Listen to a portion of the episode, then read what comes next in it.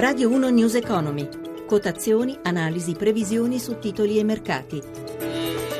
Dati del servizio pro quote del gruppo London Stock Exchange.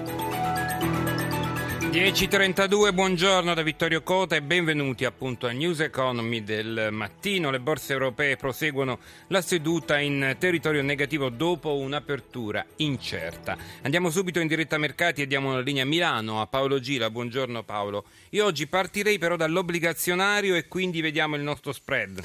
Lo spread scende, si porta a 109 punti base con il rendimento del BTP a 10 anni all'1,47%, a un soffio dal minimo storico toccato il 26 gennaio a 106 punti base. Oggi è giornata anche di aste.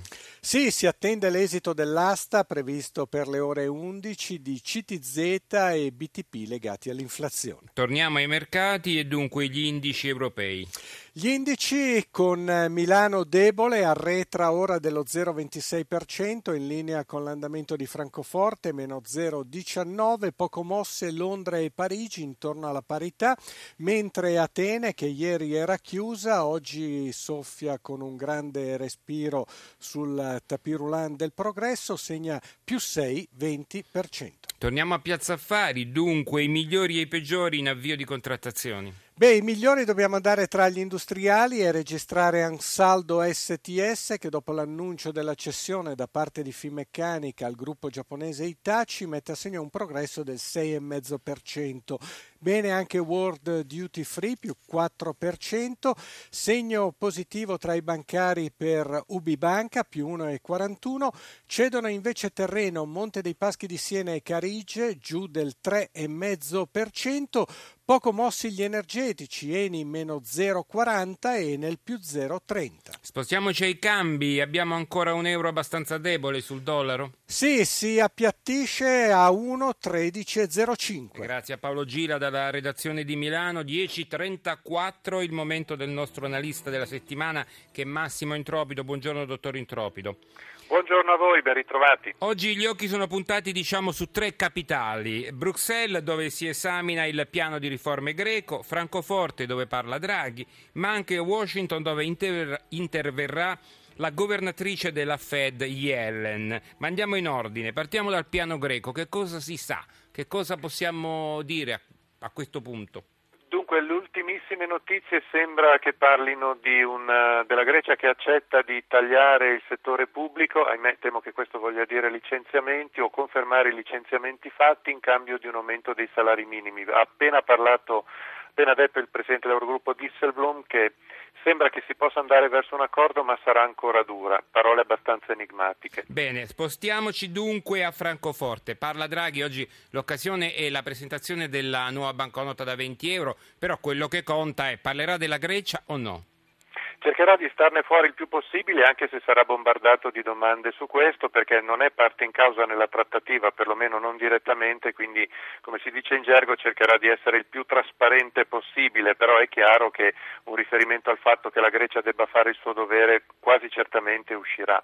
Spostiamoci oltreoceano, dunque Washington. La, mm, la Yellen eh, parlerà dei tassi del dollaro, è atteso che parli di questo? Anche qui cercherà di fare uno sforzo di trasparenza. Diciamo che da tempo la Fed fa capire che aumenterà i tassi, ma vuole, vuole evitare di spaventare i mercati. Quindi fa un utilizzo, la Yellen soprattutto, di, di metafore e di eufemismi assolutamente insolito per il mondo anglosassone. Anglosassone, proprio per la fraseologia anglosassone, insolito.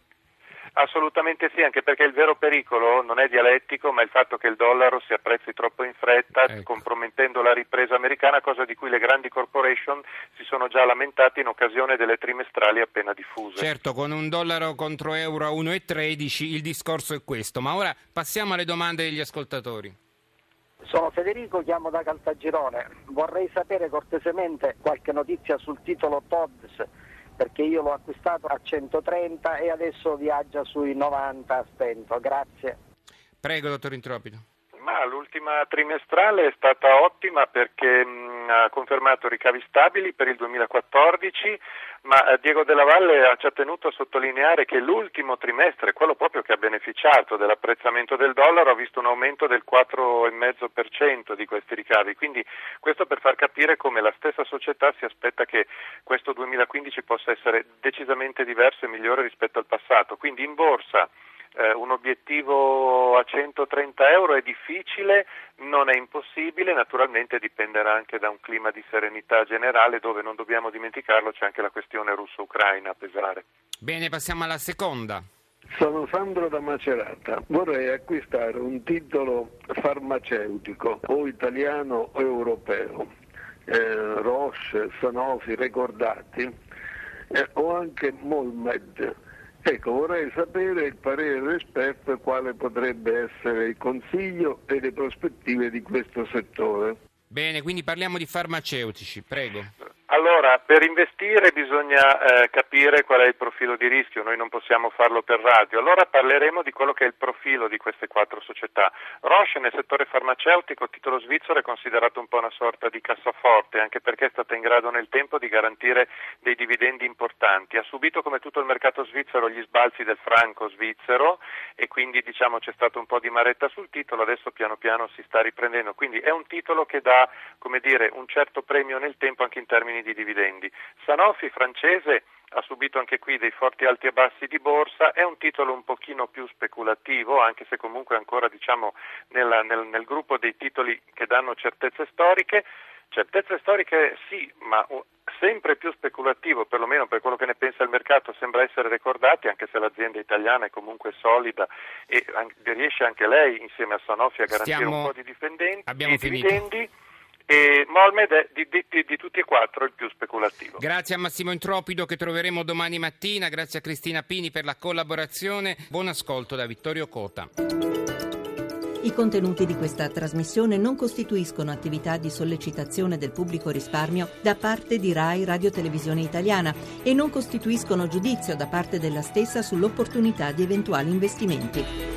RAI Radio Televisione Italiana non è responsabile di eventuali errori che potrebbero derivare da un non corretto utilizzo delle informazioni contenute in questi servizi.